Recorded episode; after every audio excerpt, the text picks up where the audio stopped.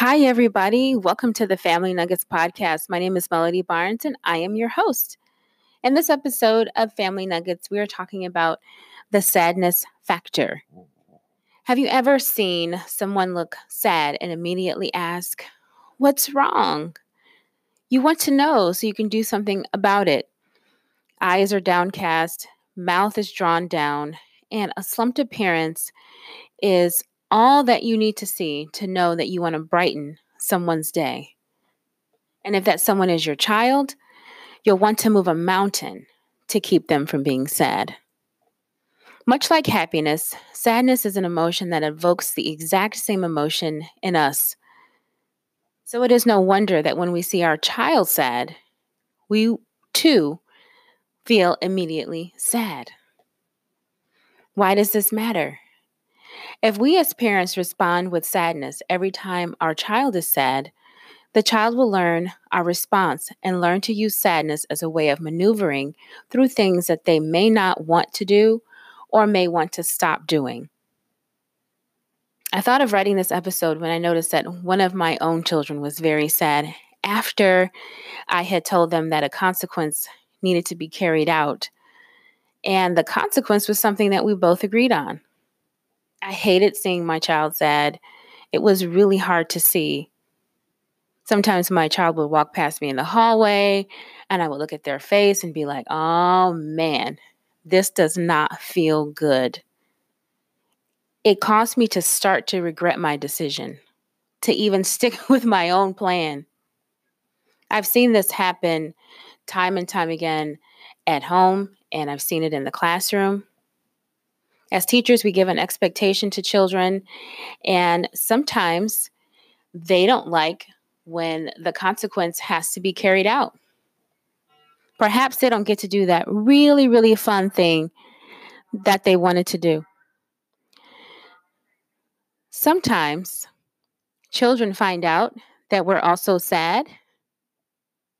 So then they're like, "Oh, I know what I'll do. I'll go get a hug. I'll strike up a conversation, and that way I don't have to deal with this sadness on my own. I'll get the other person involved. Now we're both sad, and now they'll loosen up the grip a little bit, and I won't have to do what it is I'm supposed to do." But sadness has some great benefits, and it can teach children to come to a decision about their choices. It teaches children to adapt to situations that they are not in control of. It motivates children to make different choices in the future.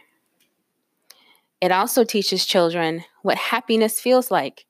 If children are never sad, they won't know what it is to be happy. Here are some nuggets you can take with you today.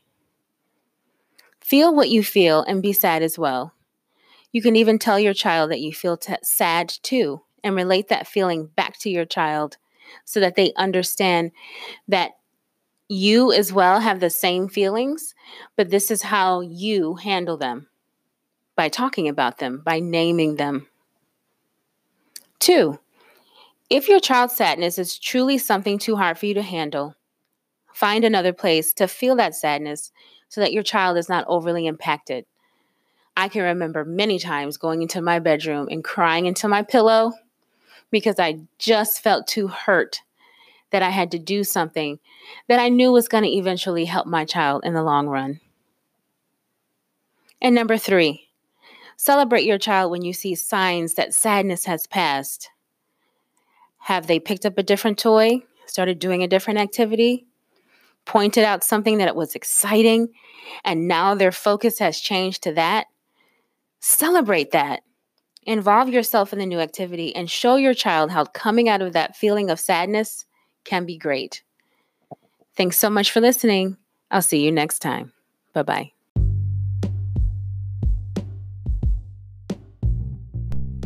I want to thank you for listening to this podcast. You can follow me on social media on Instagram at Family Nuggets, and also on my website by searching bit.ly backslash Family Nuggets. That's spelled F A M L Y, no I, because you cannot do family alone. Nuggets. See you next time.